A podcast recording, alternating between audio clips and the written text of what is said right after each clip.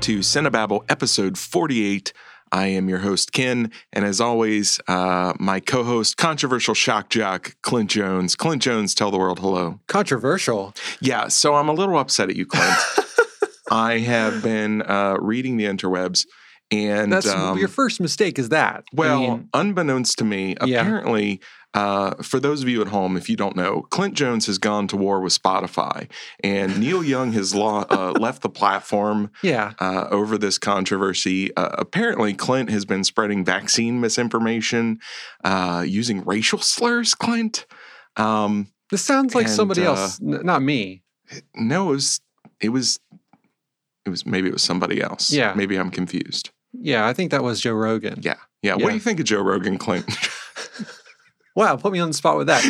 I, I I've never been a fan of Joe Yeah. Rogan, so it's I've tried, and um, like legitimately tried to get into it, like read or um not read I don't read the transcripts of his show, uh, listen to his show, or but it, it always rubs me the wrong Yeah. way. yeah, I think people forget that he used to be uh, just the guy who hosted Fear Factor.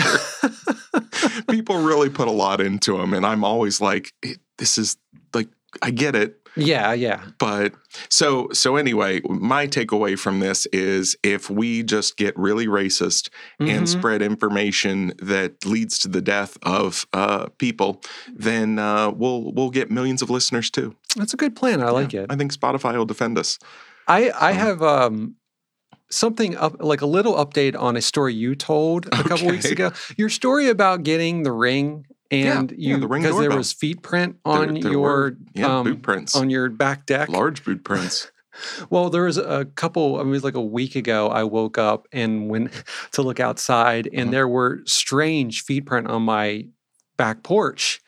And I started freaking out, and I, Right. and like they looked really fresh because it was snowy Yeah. the night before. And I was like, I was about to go tell Jenny. I was about to go, like go see if my camera picked something up. And then I I uh, noticed the feet print, and I was like, that looks about the size of Jenny's footprint, but I don't recognize that shoe night prowler jimmy Yeah. jones so then I went and l- compared one of her shoes that was close to the door, and it ended up just being Okay. Jenny. And Well, that's so good. my That's my uh, yeah, my alarm bells stopped ringing, and That's I went back to just living Good. my isn't it a life. creepy feeling though Yeah, but you That's put that awful. in my mind that oh, there's a prowler out there. Uh, he is. He is. Yeah. He's stalking. Maybe that's Men for Men has tracked us down. And Maybe. Uh, after that bad review on Apple, uh, they just weren't happy with uh, with their sexist white supremacist ways, and now they're yeah, well, out to get us, Clint. I want to still believe it's just Cinetron playing a goof on us. Yeah. Well, there you go. Yeah. All right, Clint. What you been watching this week?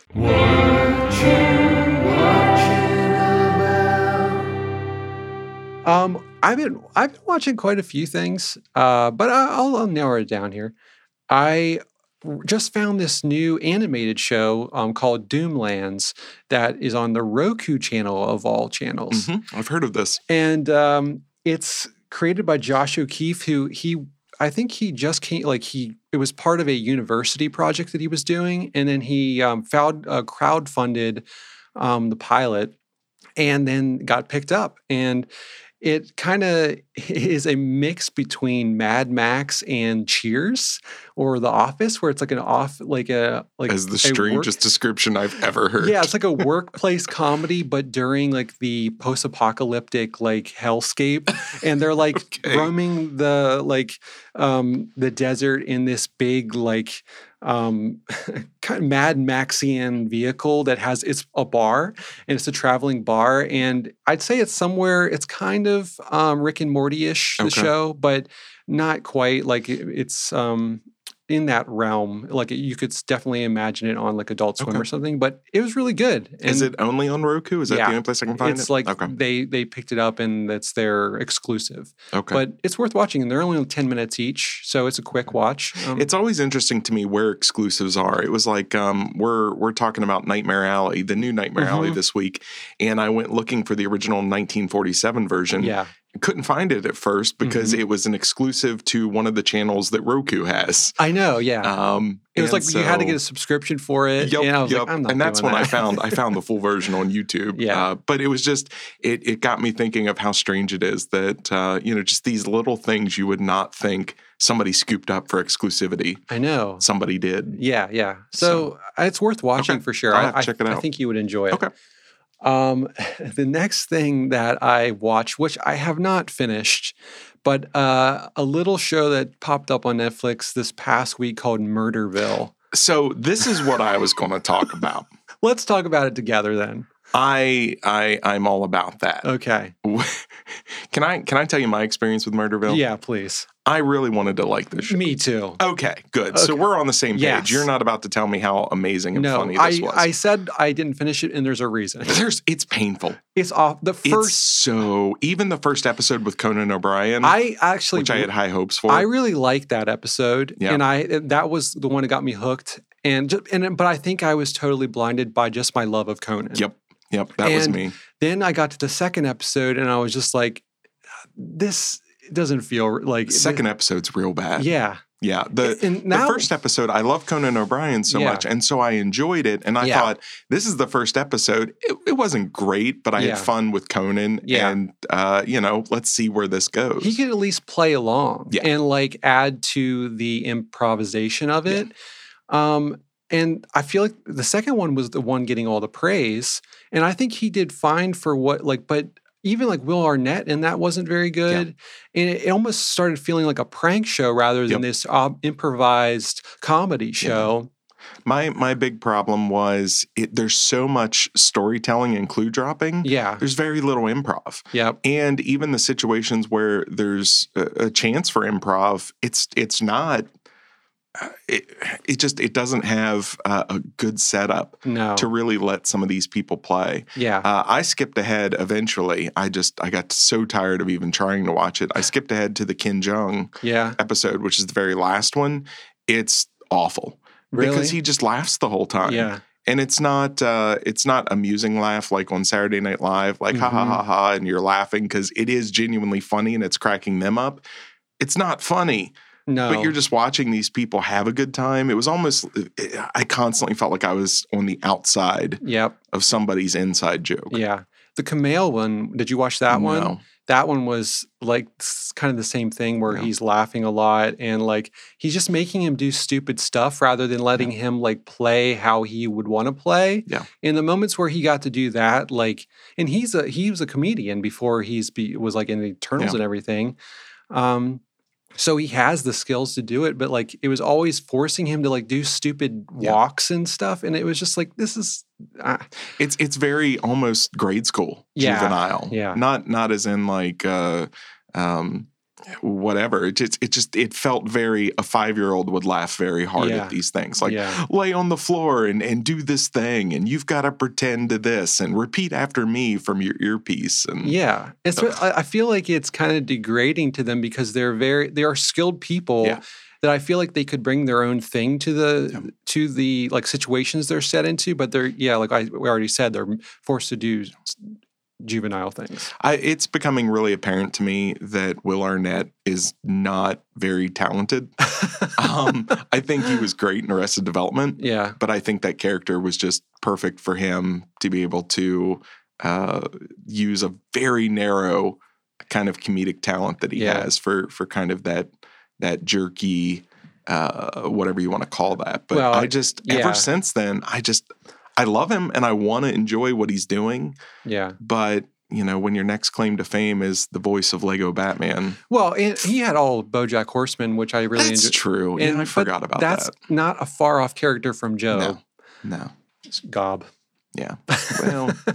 Yeah. Okay. Well, I'm I'm glad you watched it because, uh, man, I was going to unload on that thing. Yeah, man. Um, okay, the next thing, a a good thing that I watched or, or am watching it, just the new season's just started, but The Righteous Gemstones on uh, HBO and uh, Season two, right? season two of that show, which had a little bit of a hiatus before, but it was probably COVID times and Yeah. couldn't do the show how they wanted to. But it's just as great and Yeah. it's um, like just playing with all that stuff I grew up with. Like it's Adam um, Adam Devine, he is that his name? Yeah. Yeah.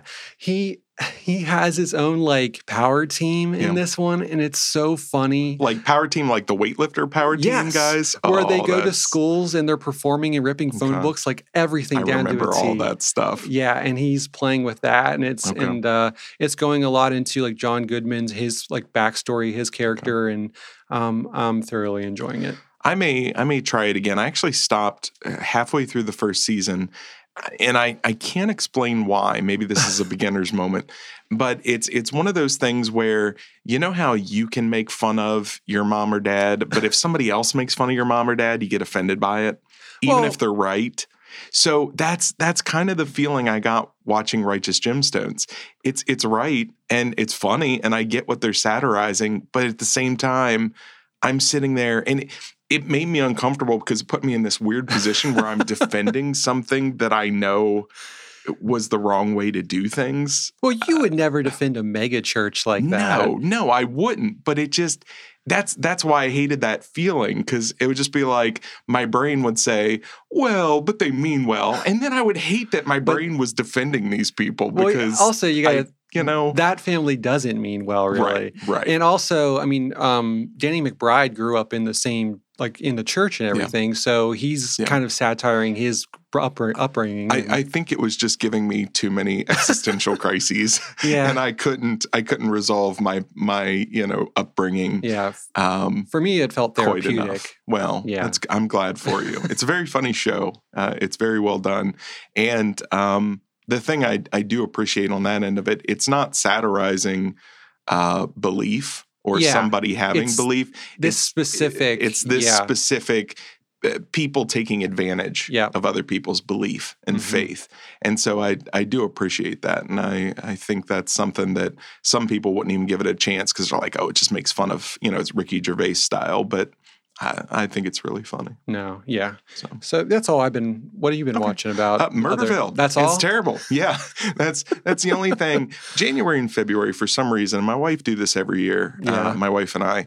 But a new season of Top Chef came on, and so we've Okay. just been watching cooking shows. yeah. Um, and I, I don't know why that's uh, man, pardon the pun, comfort food, but it just there's something you know early winter, just kind of sit around and watch other people cook things you're never going to cook Yeah. Yeah. um I don't know. I just enjoy that, and so I haven't I haven't watched a lot other than what we're talking about Yeah. today.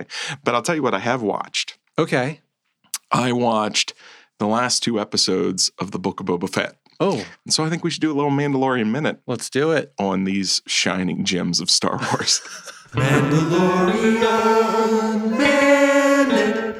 so uh, the last two episodes of the Book of Boba Fett. Yeah. Uh, let's just let's just call them Mandalorian season two point five. Yeah. is that fair? That's totally fair. Because I I literally think Boba Fett shows up in these things for three minutes in Yeah. both episodes combined. Yeah.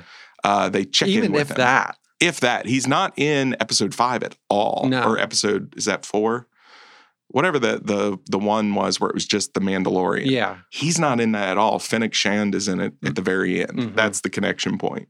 And then the episode after that, he i- it's one of those like, meanwhile, back at Tatooine, R- Oh, right. They did do Mm-hmm. and that. It I hops totally- over yeah. and shows him like just standing at a, a planning meeting with Yeah, the yeah. mods and angry Chewbacca. And, Mhm. um, He's totally just yeah angry. he's just Chewbacca. angry Chewbacca. He's Yeah. really I like it. He's a cool Yeah. character, but um, I really thought the way it was setting it up at the at the beginning of Book of Boba Fett, this was going to be. uh, Assemble the bounty hunters. Yeah. You know, kind of a rogues gallery of bounty hunters, and they're going to go against the Pikes. And other than Angry Chewbacca, uh, like the mods, come on. Yeah. Um, and so I it just, it really feels like a missed opportunity.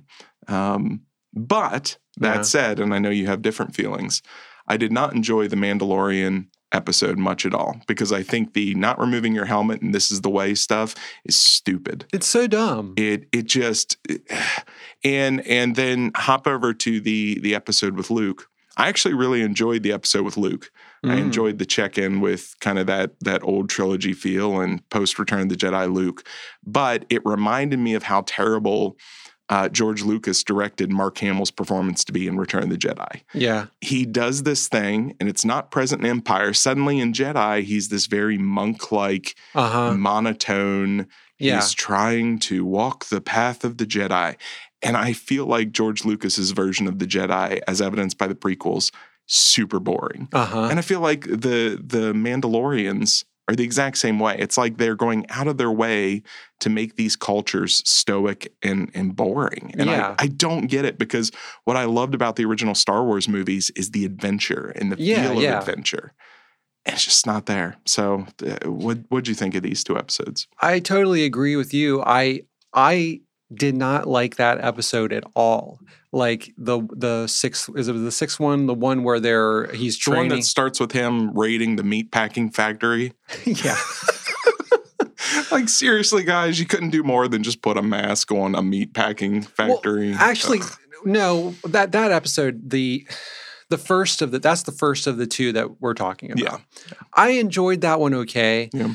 But it felt like D&D. Yeah. It felt like we're going to upgrade our weapons and we're Yeah. going to upgrade our armor. Now we're going to go upgrade our ship. The whole thing it was like I feel like these past two episodes are so throwaway or they should have begin been the beginning of the new Yeah. Mandalorian season. or just like a little teaser. Put out those two episodes as a Yeah. you like, know a little meanwhile, bonus he's thing. off like yeah, like a, a let's, literal two point five. yeah. while you're waiting for season three. Um, but I mean, I enjoyed it as I was watching it, but it was like after the fact, I'm like, there were, that was kind of pointless, totally pointless. And then um, the second of the two that we're talking about, that one I disliked from, like, I hated that Hmm. episode. I hated that we had to go and see what Grogu was doing. Why can't we? He just have it like the Mandalorian have his own a little me time and a little adventure a little, Uh, little me time. and I know that was kind of the the episode before that, but let's like let him like go do something or like just not do this episode. Why do we need to go check in with Grogu all of a sudden? I don't care about his training. And I know that you were a big fan of the VFX for this. A big fan. I Have continued to be. I thought it was slightly better than Hmm. when they did the first time, but the only the thing that I think was worse was his voice was terrible. so, do you know how they did his voice? Have you read about this? Was it some algorithm? Uh, it's literally they took audio files Yep. from Return of the Jedi, I knew it. fed it into a computer, Yep. and it spoke the lines. That blew my mind. and it see- and it sounds like it. Well, but the reason I didn't pick up on it at first is because that's the exact delivery that Mark Hamill does in Return of the Jedi. But it's it's even so much more robotic. It just There's- f- for me, Luke Luke has always been a frustrating character. I I loved the Jedi stuff when I was a kid, but I realize if you had handed Han Solo a lightsaber, I, I just would have lost my mind because that would have been my perfect blend. Yeah. But it, it was so distracting to me Mm, okay. that I was like, what did they do to it? Like this doesn't even sound like Mark Hamill. It does it points, but it's like there's something so off about it. I know he didn't do the reading for it because his Yeah. voice is so much different now. Yeah. But it was so distracting. And I just wanted to get back to Boba Fett. Yeah. Uh, the whole time I'm like, okay, why can't we just at the end of the last episode where he's Simba has his new armor and everything, like, okay, they they picked him up. uh, He can go meet up with them now. Mm-hmm. What's really surprising to me is that there's only one episode left. This Oh, week's the God. finale. And Ah. so they spent two episodes Yeah. literally doing nothing It's- with their title character and title plot and doing you know the mandalorian and so again fine do a four episode book of boba fett miniseries and then throw up you know two episodes of the mandalorian as a separate thing Yeah. uh, and they're crossing over or whatever that's fine uh, but when when your series is already that short hmm why do you need the mandalorian to come back in the first place Right. uh, we already saw a Mandalorian and Boba Fett crossover. And so it feels, this all feels very much like when they first started coming up with this idea, they should have made the Mandalorian Boba Fett. This Yes. all should be one story. Yeah. Exactly. And and I feel like they they went in on a second character instead of just resurrecting Boba Fett. This could have been Boba Fett and Grogu and then Boba Fett and all this stuff. And Mhm. Boba Fett is the the bounty hunter that the Mandalorians don't like because he's besmirched the Mandalorian armor, and he was never really a real Mandalorian anyway. Just thinking of all the things they could have done because Yeah, he's a clone. Exactly. It's just so much more meat there if you take both of those things and you put them into one story. I know. I had that exact same feeling by the end of these two episodes. Is like Yeah. this should have been he should have been the side character. Yep. In that like that Boba Fett episode during Yep. the Mandalorian, like man, and at the time when uh, Boba Sh- Fett shows up, like I really didn't care at in the Mandalorian, but he's become my favorite character in this whole thing. Like I've really enjoyed those these past four episodes where it's focused on him and Yeah. it's where he was during that time period and how he um, has reassembled his life and all that stuff. It's been really interesting, but I feel like uh, it's slowly, like not slowly even, it's been losing my all the goodwill that Mm-hmm. it's like earned through that, like in the past couple episodes. Now I know we also parted ways on kind of the bookends of this last episode with the kind of um, the old west bounty hunter and the sheriff. Oh, For me, that that was the highlight of the episode for me. I love that stuff. What was what was your issue there? And well, let me ask this first: Did you watch the the animated series with the the Cad Bane character, the no, blue alien? no, I okay, didn't. okay, Uh, my problem with it, it feels like the all the mod stuff. okay. It's so on the nose, like they're completely dressed like Clint Eastwood. like why like it works perfectly fine just in the setting of we get the point that It's it's, in an the old- desert. it's the in the desert thematic. it's an old west we get the point you have old west star wars music over it why do they have to be dressed like the good the bad and the ugly all of a sudden like there's no rhyme or reason to why would they be doing that Yeah. there's what's the reference that they're getting that from like you know this and is see, part of me is it reference? Uh, It is, but is it all reference or is it also being budget conscious? I, I think of that every time, like we're storming a meatpacking plant, or look a casino, or it just feels But even- so close to our reality that yeah, but like I mean, a meat packing plant makes sense because like that's Not something that when could, they're wearing aprons and carrying around. There was no production design. They threw up some uh, like old trilogy alien writing on the wall. And yeah, but I mean that's a food masks. thing where like that's like that could exist in I like any guess.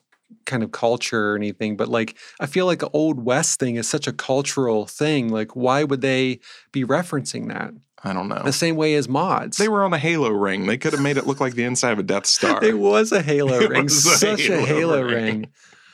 I mean, So- I totally see, I see your point about, Yeah. but that like the meat, pa- it just didn't jump out at me as Yeah. much. It, it is, I mean, but I don't know. I Yeah, like the, the- design of the alien in the, Yeah. but He's a good character, and I like how much uh, practicality they had in yeah, in, uh, in his face and everything. I'm glad they didn't go CG with that. yeah, for sure. Um, so okay, uh, yeah, we'll we'll see what happens this exciting week with the finale. Man, It better be a two hour finale. it'll probably 'cause be like it's gonna 40, be minutes. minutes. Yeah. Going to shoot a bunch of pikes, and then I don't know. Dengar will show up. Maybe Han Solo. I don't know what's happening. All right. Well, this week we're talking about three movies. We are talking about Nightmare Alley, the new uh, Guillermo del Toro film, uh, which it came out in 2021, but we didn't watch prior to our kind of best of the year. yeah. And then we're talking about um, a, a new movie, Sleep, which is a horror movie uh, from overseas. And Germany, then, yes, Germany. And then our uh, Cinetron pick, Dark Water. Dark Water, Dark Waters. Waters. Yeah, it sounds like a horror flick. It's Mhm. not. It's a it's a legal drama. But let's start with Nightmare Alley. Uh, in 1940s New York, down on his luck criminal Stanton Carlyle endears himself to a clairvoyant and her mentalist husband at a traveling carnival. Uh, using newly acquired knowledge, Carlyle crafts a golden ticket to success by swindling the elite and the wealthy. Clint, what did you think of Guillermo del Toro's Nightmare Alley? I liked it. Period. I liked it fine. I li- that actually is my exact sentence. I liked it fine. I I- it it was I really enjoyed the first half of it. Yep. I really enjoyed the carnival and all the cast of Yep. characters that are there and him like kind of um figuring out how he's going to like take control of this uh, method to swindle people Yep. and him coming into that and the relationship he has with all the people in the carnival and um, it to- it loses me the second half. Yeah. I really could not care about him out on his own now using this method to swindle people, and um, the relationship he forms with the uh, psychiatrist, um, Kate Blanchett. Is that right? Yeah. And I, I just did not care about any of that stuff really. Yeah. Um, it it kind of lost me, and but I liked it. Yeah. So what did you think? It's it's a pretty flick. It's it, pretty. It looks good. Love the production design, the costume design. Um, I I especially like the carnival at the beginning. It reminded me of um, the the Showtime show. Yep, Carnival. uh, Carnival. Yeah. And uh, I really enjoyed those moments. And it actually, I actually hadn't watched a trailer or anything for this movie, so it actually really, Oh, really? threw me off Hmm. when it moved completely away from that. And there's there's a brief visit from the carnival workers yeah. when he's off in the city. Mhm. And I thought, oh, okay, here's the tie-in, but they just sort of show up for dinner and then disappear again. Yeah. And that that felt wasted. And uh, you know, it, it didn't quite have me. But then suddenly, when he's figuring out that this wealthy client he has has a really dark, a darker than you would expect past, I thought, okay, here now it's going to really sink its teeth in and go somewhere Mhm. uh, with that, but it it just got very convoluted in its Yeah. plot. It felt twisty for twist's sake, Yeah. and uh, and and I stopped I stopped liking him. And it's okay that he became unlikable. I just still wanted to root for him. Yeah. Yeah. I didn't I didn't care about him suddenly at all. Yeah. I was really invested in him at the carnival, Mm-hmm. hmm and then almost instantly, I Yeah. just felt like, nope, he's I get it. Two years later, he's a jerk. I don't like him. I just don't he's like not that good guy. for her. yeah. get rid of it. Um, Um, yeah. and and even if there would have been more tragedy or something towards the end with her, but it just, I don't know. It it felt like it would uh, walk up to something really interesting and then just change its mind. That's my whole thing with that second half and where it ends up at the end. Yeah. That I feel like where he ends up is not justified by Yep. what he goes through. Like I feel like it's almost like that um like he's trying to definitely in this version even more so than the original he's trying to push it almost to like a mouth of madness thing where Yeah. he's like gone insane and he's like going to be the geek now spoiler Yeah. um but can you say spoiler after the fact of saying the spoiler Yeah, you know, I I, so, I think. so, like I don't even know if it's a spoiler because I think it really it's not trying to make that a twist. I think No. it sets it up where yeah this is this Yeah. guy's destiny from the beginning. Yeah. So I feel like it's not justified that he gets to this point of being that because what does he go through? He loses Yeah. some money and his wife leaves Loses him. some money and she leaves. yeah. That's it. And he's on the run from from the cops, Yeah. which essentially is what he was at the beginning anyway. Yeah. Like I feel like there should have should have been one other thing like or she needed or, to die, honestly. she, If yeah, she had died yeah. because of his choices, exactly. then I could totally get the ending of I I deserve this. Yeah. And and I am committing to this fate willingly because that's that's how low I think of myself. Yeah, exactly. Uh, That's I, I would have totally, yeah. totally gotten that. And I really thought that's where it was going. Yeah. Um, but also i feel like um and this has been a thing with the past couple of Guiler- guillermo's uh guillermo's Guillermo. guillermo's um, movies for Mhm. me like i haven't s- been so t- totally sold on the past few movies Crimson Peak Crimson being a, Peak, we both yeah. agreed on that one. It was again gorgeous flick, yeah but it just it's missing something. um i feel like his style like i almost feel like if somebody else had made this movie um, I might have enjoyed it more because I feel like with the past few, there's this stylistic thing with the way he like frames things, Mhm. films things, the the glossiness of the picture um, that doesn't match up with the content to me. Like it still feels like Hellboy. Yeah. Like there's this comic book aspect to it that doesn't totally match up with the subject matter and also uh, in this one how he's using ultra violence Yeah. it it feels like too much of a shock and doesn't fit in like it's all of a sudden like super gory but like did it really need to be that like that. all I of a almost sudden. wish he was either a production designer or cinematographer, not Yeah. a director, and working with a director, right. or he was just a director and he wasn't so involved with production design and and the look of the film. yeah. Um, because it, it is there's this this this glossiness, this shine to everything that that doesn't quite match. yeah. And you could go and have a darker director with that gloss, that contrast would work. Or you could go with darker imagery with that glossy feel to his direction. And I think that would work. But when it's all put together, it's too artificial. yep. Um, I, I kept feeling like it would have been amazing to see this movie made by like Paul Thomas Anderson or um, uh, somebody who if there's like I just imagine it with like this real film grainy these like look to it where it feels Mm-hmm. natural and I feel like it would have had much more impact. I just watched The Phantom Thread again, Yeah, uh, which that movie just grows on me more Oh, that and one's more and more. so good. Imagine this plot in this movie yeah, looking like exactly. the Phantom Thread. It would be uh, that that would really stick in my mind, and I think that would work when you're moving from the carnival to the uh, to the city and Yeah. then back again. Um, but it it just it, it was strange because it had teeth with that ultra violence, but it never felt like it it bit any of the characters it needed to bite. Right. And so there would be this flash of gore, but not any flash of gore that had consequence. Yes. Um, Exactly. and it'd you be know. so over the top that you would feel like it would make an impact on the character at the Yeah. moment, but it's like, oh, we're just on to the next thing.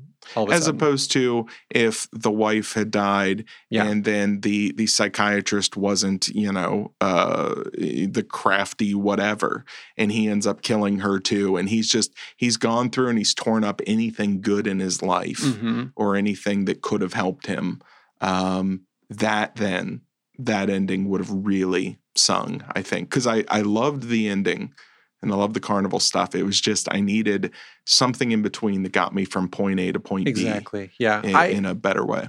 actually think that twist with the psychiatrist works better than the original Mhm. because it's not Yes. broadcast as blatantly Yeah. in like the in the new version. Yeah. Now, did you like the the changes from the original? Because we both went back and watched the original. I It's did. on YouTube if anybody's interested. I did. I did like s- the changes Yeah. um, that he made, Yeah. and I thought they were smart. they were smart changes. I mean, I I still en- I'd enjoyed the original version. It was good. Um, but I could see why he made the changes, and it made sense.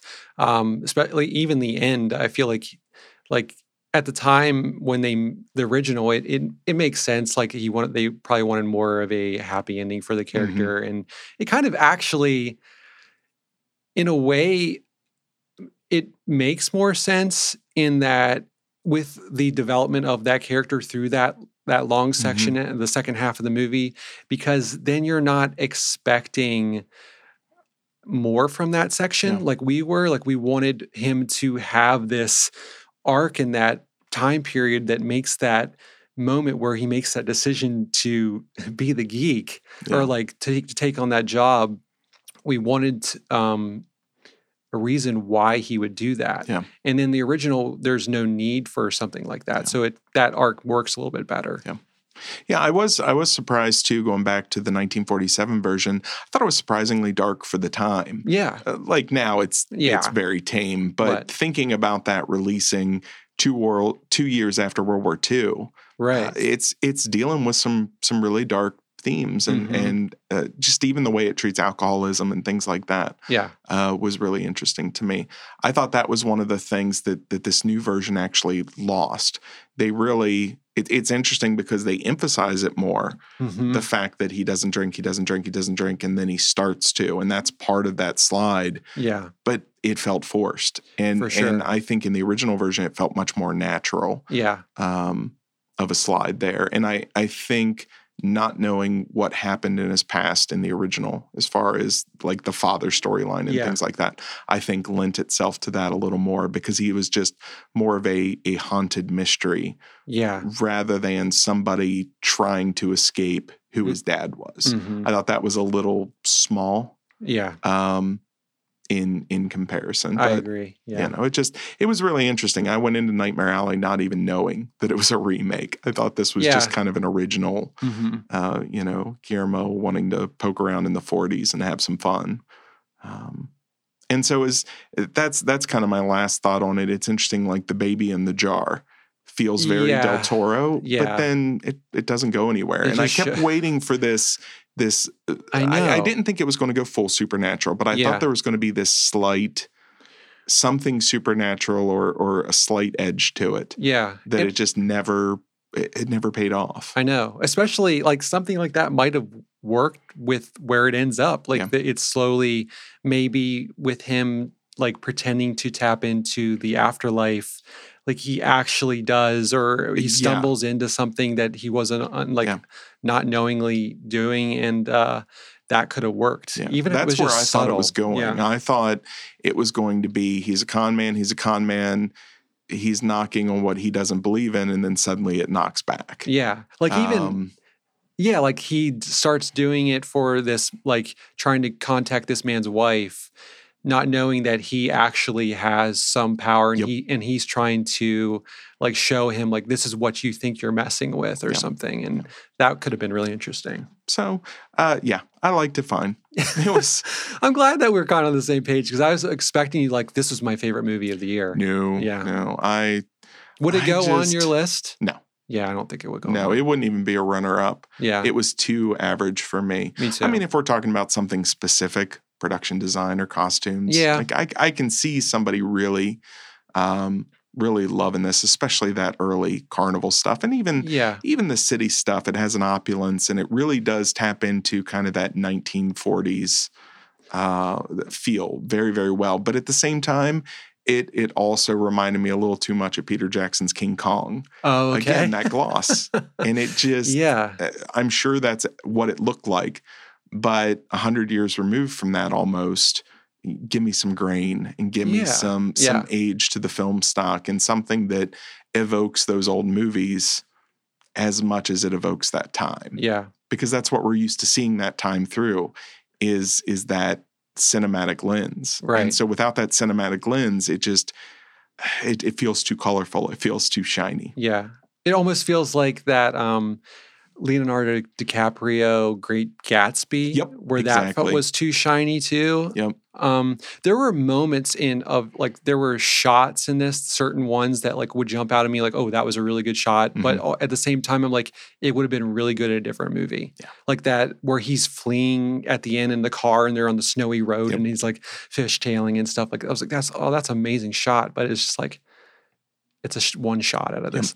And there's something about his camera placement too. His camera placement uh, feels very modern, Yeah. and and that's in contrast to like especially when I went back and watched the 1947 hmm film, you could feel that where things were closer to the characters and and things were more weighted in Mm-hmm. a way, whereas his camera feels very floaty and almost CG Yeah. um, and and that's distracting too because whether you want to or not your brain understands how a camera works Right. and when a camera just goes free floating through a scene hmm it automatically feels false because you know you're watching something people shot and if it's doing something that people couldn't have shot it, it Mhm. just adds to that layer of of unreality Yeah. I think that's that worked better at the carnival section because there was such a weird magical feel to Yeah. that.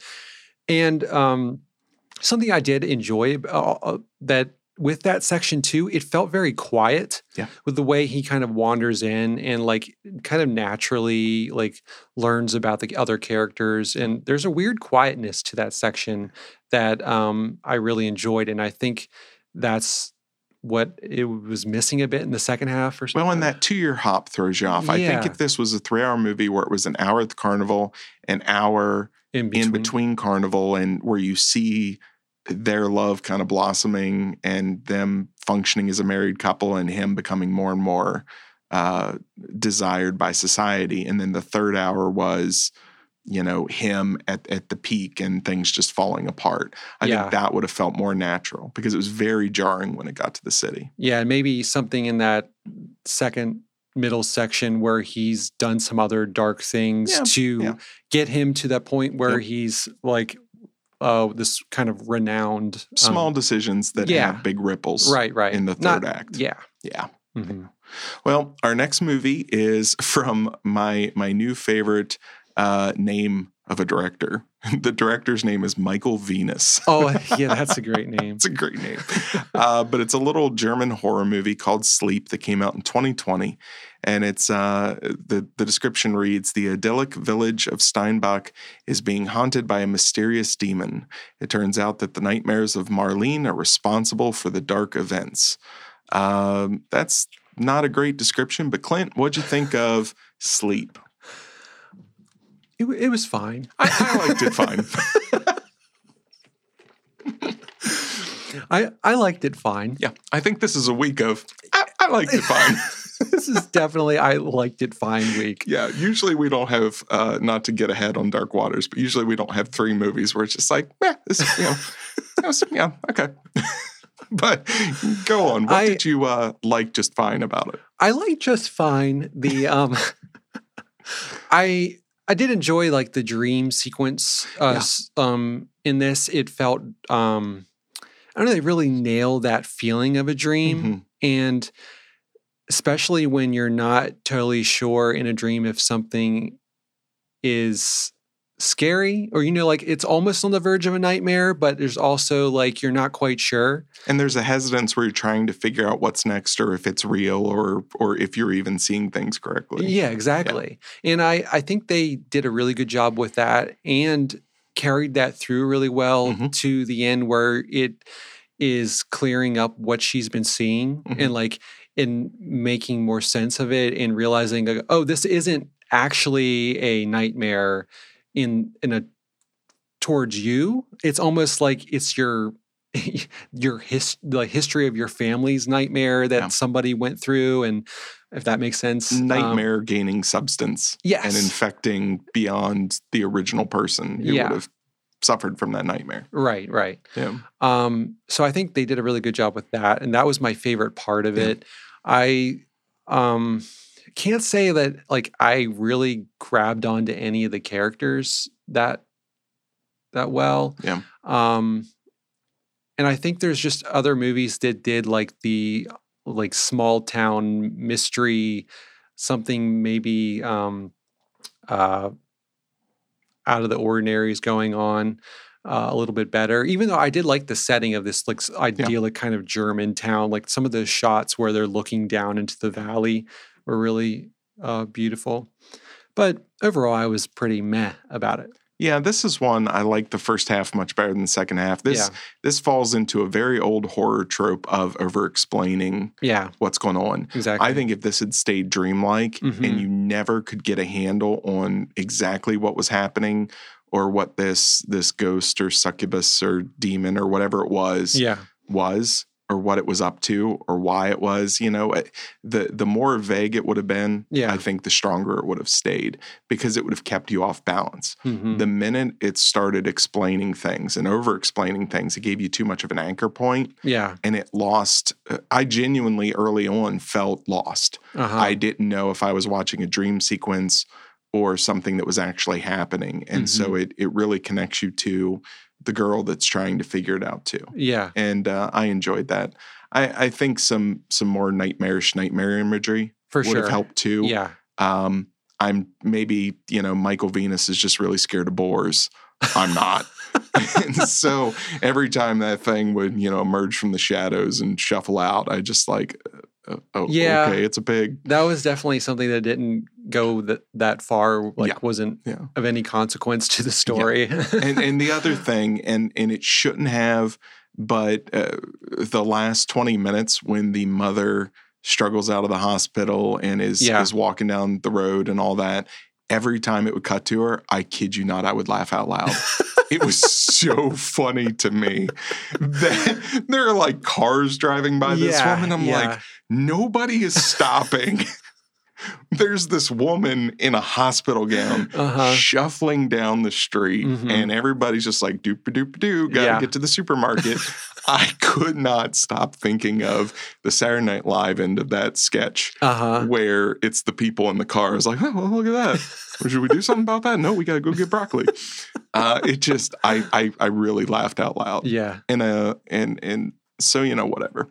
Um, One oh, another thing I was like they could have probably done without was the kind of not even backstory, but just like other level to this man who ended up where they're like where he's they- going to be the mayor and he's but they're like not white supremacist, yeah, Nazi, Yeah, something or other. that was a level of to it that just wasn't like necessary. Yeah.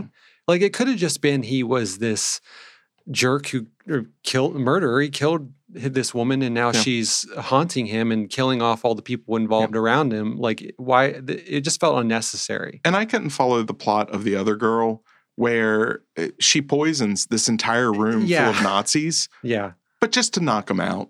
Right. They were Like what? I totally What I- was that? Because Uh, Yeah. she didn't know the ghost angle. She didn't know no. anything about this. So what was her plan? It was she just was because going they to were knock them all out for the evening, and then they'd wake up and go back to their Nazi ways, and Yeah. that was it. I, I, I that's what I assumed that was because they were Nazis, Yeah, but, but, she didn't kill them. when she was when I thought she was killing them, I'm Yeah. like, oh, this is dark. I like this. yeah. No, no, just just really wanted to play that go to sleep prank on them Yeah. for the night. Yeah. Um, so it it just I don't know. I don't know what it was going for there. And uh, you know, essentially they introduced an entire ballroom full of Nazis, hmm and I couldn't shake at the end. Well, she killed the main guy, but what about the other 120? You're just gonna wake up and keep It's going. a town yeah. of 120 Nazis. What are we going to do? Did you catch the after credit scene I don't think so. or mid credit scene? No. Okay. I only did accidentally. So the credits play for a little bit, and then it's the scene where it's our main character, and she is sitting in a kind of modern, almost uh, you know Berlin apartment. It- there's a party. It's colorful. Uh-huh. She's sitting on the couch talking to this guy, and just normalish conversation. And then suddenly, in walks the boar, I, oh, I did. see and you this. realize that she's dreaming. And then it goes back to credits. And it's yeah. just, What? I feel like yeah. Didn't you finish all the business? finished it all. Yeah. Why? What? And and it just it felt very pretentious. well, to maybe me. now they're going back for all the rest of the Nazis. Uh, sure, sure. so you know, I liked it fine, but actually, just in talking about it, I think I liked it less fine yeah. than the fine of Nightmare Alley because I think this is a movie I could talk myself out of even liking fine. Yeah. It's just for me. It was like that was something I watched. Yep. Yeah. Yeah. And Well, uh, and I felt bad because I I was 20 minutes into it and I was like, you need to watch this thing yeah. because it was at that point I'm like, Clint will love this movie. hmm And then as I kept watching, I don't even think I kept it a mystery. I, I think I No, even you said, told me. like, it, it- okay, I'm sorry. Yeah. That, that definitely did not. I didn't want you going in watching it based on my 20 minute uh, take on it. And then what was he thinking? No, it wasn't one of those where like, what was he thinking? Like, I could see the appeal to it, and I didn't regret getting all the way through it. yeah, yeah, But it was just one that's pretty forgettable. for sure. All right. Well, our next film is our Cinetron pick, and it's called Dark Waters. It's based on a true story. It's about a tenacious attorney played by uh, Mark Ruffalo. the Incredible Hulk. and he uncovers a dark secret that connects a growing number of unexplained deaths to one of the world's largest corporations. And while trying to expose the truth, he soon finds himself risking his future, his family, and his own life. Clint, what'd you think of Dark Waters? This is the most dramatic movie I've seen in so long. It really is. It's I've never seen such a drama. It's been years since I've watched a drama like just, this. just a straight drama. a straight drama and it was off-putting. Yeah. To the point like I'm like laugh like this movie I was laughing at. And um I it was fine. It was like it was Mm-hmm. like okay, I was like but I've gotten to the point where stories like this just give me the documentary. Yeah. Like I Yeah. feel like I, I I just want the information. I don't need to see the life played out of this attorney. I actually feel more drama from a documentary Me too. than from something like this. Yeah. um, it just I, I I totally agree with you. This was, I- I think, the most terrifying information presented in the most bland way possible. Yep. Yeah. Um, because really, at its heart, this is a true story, Yeah. and it's it's terrifying. Mhm. There's stuff floating in all of our blood. It will not come out. Yeah. It's there because of what we eat, and everybody on the planet's got it, and it causes a bunch of bad stuff. Yeah, I was ter- more terrified by John Oliver's 20 minute spiel Yep. on this when he did it Yep. than this. And Yep. man, everybody is so acting to the like they are acting their heart out. Like I like Mark Ruffalo, but man, he was really swinging for the fences. Like he was doing that lip thing, Chewing that scene. he was like pushing his lip out, um, and, and then they Mm. show the real guy at the end is like. That guy doesn't even do that. Why Yeah. Mm. is he doing that? And he- there would be moments where he forgets to do it, Mhm. and then he would like catch himself, and he would do it all of a sudden. And it's like, why are you doing this? It's so distracting. The And- peak of that scene is when he's sitting in the the board meeting, and everybody's being evil lawyers. Yeah. and he's just standing his ground. And then Tim Robbins has this like slam his hand on the yeah, desk, Yeah. and he gets super self righteous about uh, what everybody else in the room should be thinking. And it was just, it, it was strange because this takes place over the course of almost 20 years Mhm. and it hops you know from year to year to year and so it gives you that sense of of how much time is passing but the fact that they're almost at the end of it and now this room full of lawyers are all shocked at what he's been working on like he's been working on this for 15 years why is this moment so dramatic I know. and it just it it really I, again yeah give me the documentary um this was fine it's it's a very old school old style drama um, Yeah. that you've seen a hundred times before and i would just i would rather have a really good uh deep dive on kind of the facts and because you know they also combined characters and trimmed uh, Mhm. interesting things out and Yeah. they still had to make a two hour movie Yeah. Which I was really surprised that it like it was such kind of a straightforward drama because Todd Haynes, who did this, Mhm. he did that like amazing um Bob Dylan Yep. movie where multiple people are playing him and and it's so like unconventional and brought something mm-hmm. weird. different. And I was like, what he did this movie? Like this must have been a paycheck movie for him. It really feels like yeah. that. Or it feels like a movie that that had a lot more to it and was gutted in the edit. Yeah, maybe. Um, but even then, I I don't Yeah, I know what don't know. it would have put in there. Yeah, it just I think eh. Um, just it was just a straight laced drama from the beginning and tell you, I saw a lot of cow tumors. Never seen that many cow tumors in a movie. Oh my gosh. That Bill Camp play, played that man, he was at like man, that was the most stereotypical Yep. like West Virginia Each other. Yeah. What's happening to my cows? Look at my cows. My cows. Oh man. like Yeah, it was there's a lot. it was country fried. It Yeah, it was was- it was pretty Yeah. overcooked. It was uh it was something. Hey, s- uh, speaking of, can we can we move off Dark Oh, Waters? please. okay. Yeah. I watched did you watch the We Need to Talk About Cosby documentary? no, I've not. Okay. We need to talk about We Need to Talk About Cosby. Okay. It's four episodes. What is this on? It's on Showtime. You should definitely watch it. It's Okay. on Amazon. Okay. Um, you should watch it. It's it's it's a great documentary that it really balances. At first, it it really leans into uh, his career and how different he was and all this, and then it starts to layer in these stories of these encounters that these women have. And by the fourth Yeah. episode, it's predominantly those stories and very little about him. And it's really examining kind of the what do we do about this, literally uh-huh. uh, you know, here's America's dad, and everybody loved the Cosby Show, and he did all this great stuff, but he was a predator and Uh-huh. this monster behind the scenes. How do we, you know, where does the artist end and the personal life begin? Yeah.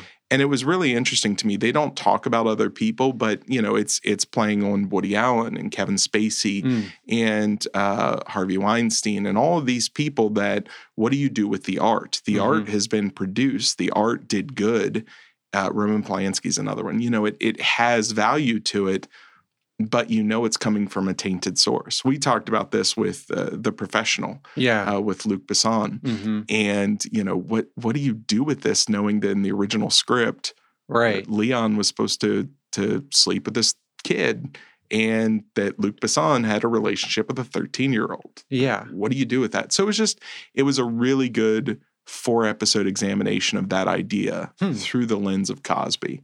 Um, it is uncomfortable, uh, not quite as uncomfortable as like the Woody Allen doc, because Yeah. that's dealing with kids Right. um, but it's still dealing with sexual assault and it's very blunt and on the on the face of things and anybody who didn't believe these women uh, after watching this doc if you still didn't believe these women Right. like you're th- there's something wrong because you can just man yeah. you can feel it uh, but it's worth watching the reason i bring it up is uh, where How does this tie into Dark Water? it doesn't at Okay. all. I don't care about dark water. where where do you, Clint Jones, draw that line between art and uh, the artist? Uh, the the things that come to light about the artist versus the art. Does that spoil things for you? And in other words, you know, usual suspects. Does Kevin Spacey's life and behavior ruin that movie? For me, with movies, it's so much harder because there's so many other people outside of that one person involved with the project. Mm-hmm. There's other actors involved. There's uh, the director I could really enjoy, um, and so that's hard with something like that. Yeah. Um, like Woody Allen, that um, was much easier for me because he's at the head of that thing. Well, that's he's his writing, directing, Right, that's producing, his thing. starring. so that me for me was an easy like Yeah. clean break. I, I like and I wasn't a big Woody Allen fan to begin with, so that's not hard for me. Um, like the Luke Besson, that one, like it's in the DNA of that movie. Yeah. Um, so it's like that. What's the point of me needing to have like? Mm. Also, something that I've come to realize that it like there's so much stuff out there. Yeah. there's so much art. There's so much like so many movies, so much music. Like for me, like to cut out one thing, like j- because like someone's an asshole, like is no like You've got plenty of other there's places other to plenty- go. I can go. I don't need you. Yeah. Like okay, but it, like I said, with movies, it can be. I can sometimes still enjoy a thing and maybe just somehow like just ignore that per because there's so many Mm-hmm. people involved. It's a group effort. Well, you and then this documentary have ruined something for me because before I, I think I had almost a naive disconnect or more of a disconnect between art and artist until we had that conversation about the professional. It had Yeah. just never occurred to me that, oh my goodness, it's right there on screen, almost like a confessional. Yeah. So then I'm watching this this Cosby documentary and I'm thinking, you know, okay, well the Cosby show, I loved the Cosby show. The Cosby show is this innocent like yeah, he was doing this stuff on the side, but that was a a portion of his life and it Mhm. did not infect the art. And then they're going through the Cosby show Yeah. and talking about uh, Cliff Huxtable could have been any kind of successful doctor. He could have been a dentist, he could have been anything. He is uh, a gynecologist Oh, who has an office in the basement of his home. oh yeah. Women come to his home, go down to his basement for their doctor's appointments and stuff like that. I just started thinking Oh.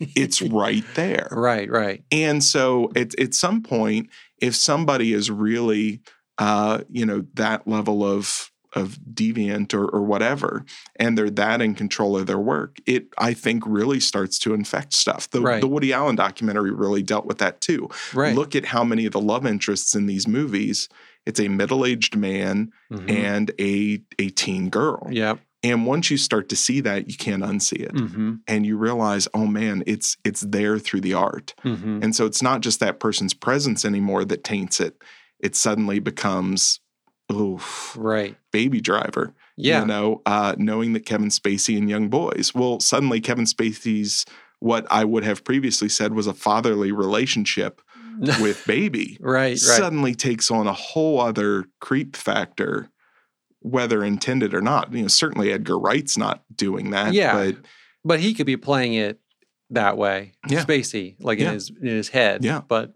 and so it just it it really starts to taint it. And you're absolutely right. There's so many other shows, there's so many other movies. You know, why would I I put my money, my time, Mhm. uh, or or anything into somebody's work who you know at the end of the day if i don't see woody allen's latest film who cares right. uh, you Mm. know, it's it certainly doesn't affect me. Mm-hmm. So Yeah, I mean, it's it's It's tricky. I mean, yeah. But yeah, anyway, all that's to say, give that a watch. I Okay. forgot to mention that on what you watching, but it was um it was really well done, really good, really thoughtful, and not like the Woody Allen documentary. I got to the end of it and I was just like, I need a shower Yeah. and uh, I need to not think about that Yeah. again. This With the M, the Michael Jackson one oh, the too. Michael Jackson. one. I had so put that out of my mind, I even forgot when talking about all this. That one was awful. I mean, great, but yeah. oh, so hard. Mhm. This one, this one is hard too, but I think it's dealing at a higher level where it's not, um, it- you know, some of the stuff is shocking, but it's it's talking about a much bigger concept Uh huh. than than just him because everybody on screen's already like, yeah, we we all agree this guy he needed to go, Right. um, and this is bad, and this Mhm. is evil, and this shouldn't have happened, and so it's much more what do we as a culture do with with an artist hmm particularly one like Cosby, who's done so much philanthropy and, and all this good work. Right. Uh, quote. Uh, so it's just it was really interesting. You should check it out. Okay. I will. So uh, we ready to Cinetron? Let's do it. all right, let's Cinetron. Hopefully not a Dark Waters drama.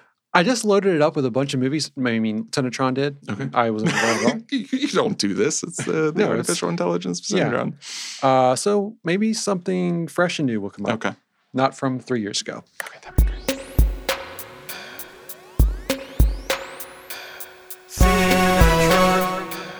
Sinatron, Sinatron, Sinatron, Sinatron, 3000, 3000, Sinatron.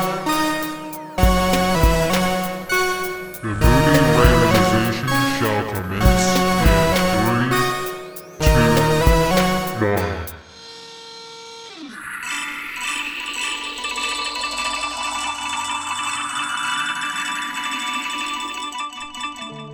Oh my, oh my gosh. I've been waiting for it to land on this. All right. Tell me. The Greasy Strangler. Oh, Clint, no. I watched a trailer for this thing. You've been talking about it, and I know I'm going to hate this. I know.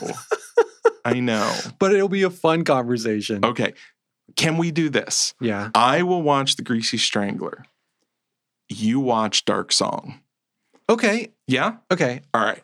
Uh, and then and then I will I am setting you up with gold though. Uh, Uh, yeah. you have now uh, this this has given me something I just I suspect I'm going to really really I'm going to tell you that I don't. I don't think this is a good movie.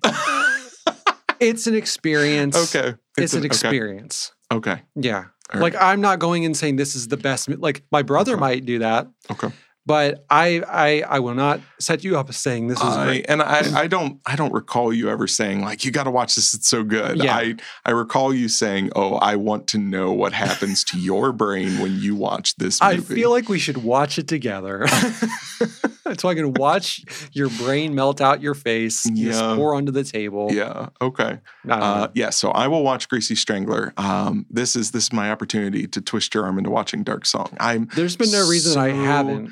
desperate to get your thoughts on it because Okay. I love this movie so much. If it had come out in 2021, it would have been in my top three. Oh, okay. I love this that much. Yeah. Now maybe I'm overselling it, um, but I just it is it is in my mind the kind of supernatural horror I'm always talking about. Like this is how it should work. Yeah. So Give Cool. it a shot. There's no reason I haven't. I just Okay. uh, keep forgetting. All right. Well, it's not like there's a ton of stuff coming out, so we'll do Greasy Strangler, Dark Song, and some new thing. We'll we'll figure it out before the next episode. Cool. So, Sounds all good. right. Uh, as always, you can find us at cinebabblecast.com. Uh, we always put up the latest episodes there. You can also find us on Instagram uh, at Cinebabble, and you can send us messages in the, at, uh, at either place. Here, very soon, I'm hoping I need to send you a list of of the questions and stuff that people have been sending. 'cause It's, it's good stuff, Clint. Okay. And uh, I, th- I think we should do an episode where we just uh, we'll prep for it. Okay. Uh, we won't try to think of things on the fly. That'll be boring. uh, yeah, that would be very boring. I'm not, I'm not good on the Uh, spot. Um, I'm usually not either. I think of the things, but then I can't remember the name, the director, and then Yeah. it really becomes just googling during the whole podcast. Uh, but great questions coming in. So if you have anything you want us to talk about, be sure to send that in. Always a lot of fun. Uh, otherwise, I guess this has been Cinebabble episode 48. We're almost at episode 50, maybe episode 50. Why Yeah. don't we do episode 50? We'll do our questions. Oh, that'd be good. Yeah, we'll just do feedback and questions and, and all kinds of stuff. Yeah. That'd be a, that'd be a good fiftieth episode. The top one would be like, how did you make it to 50? Why are you still doing this? yeah. Well, and our numbering's weird because we're already past fifty Yeah. because we did like the Watchmen. We've done bonus episodes, yeah. so but you know for our, for our Proper. main proper proper episodes Yeah. fifty. Uh, and and this is a podcast that survived COVID. It uh, It had a little went in the break in there. hospital. It was on Yeah. a ventilator, and then it came back out Yep. a year later, stronger than ever. Yeah. So. It took All some of that horse medication and Iv- Pop- ivermectin. ivermectin. Yeah, it'll get rid of those horse Little parasites, bleach, too. or or the, I guess horse parasites sound like they're little horses. In That'd your be so stomach. Just galloping around.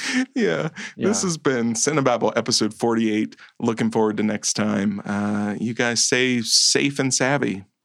yeah, definitely savvy. Bye, Ken. Bye, Clint.